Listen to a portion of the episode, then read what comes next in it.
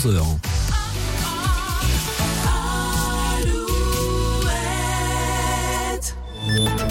Alouette, les infos. Fabienne Lacroix, bonjour. Bonjour Arnaud, bonjour à tous. C'est d'abord euh, la route avec euh, cette opération escargot en cours sur l'axe Nantes-Cholet à hauteur de Valette. Il s'agit d'une manifestation d'agriculteurs alors que le salon de l'agriculture, lui, euh, se poursuit à Paris. Gabriel Attal se trouve d'ailleurs sur place depuis le début de la matinée. Le Premier ministre qui n'exclut pas, comme Emmanuel Macron, l'envoi de troupes au sol en Ukraine tout en rappelant qu'il n'y a pas de consensus pour le moment. Sur l'eau, Charles Caudrelier aura mis 50 jours pour boucler son tour du monde à bord de son trimaran. Le skipper breton a remporté ce matin la première édition de l'Arkea Ultimate Challenge en franchissant la ligne d'arrivée à Brest un peu après 8h30.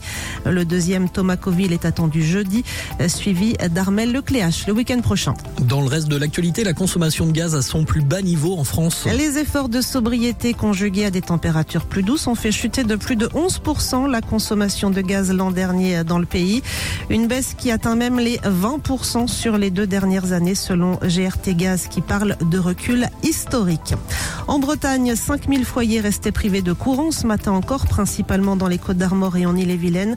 Euh, conséquence du coup de vent qui s'est abattu hier matin sur un large quart nord-ouest du pays.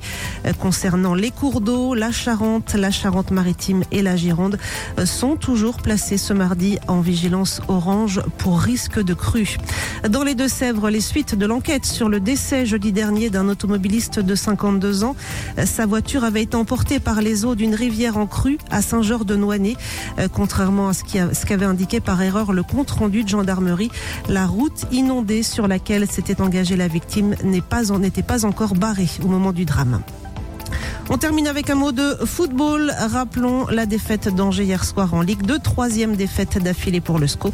On suivra ce soir deux matchs en retard en national, Orléans face à Sochaux et le déplacement du Mans à Villefranche.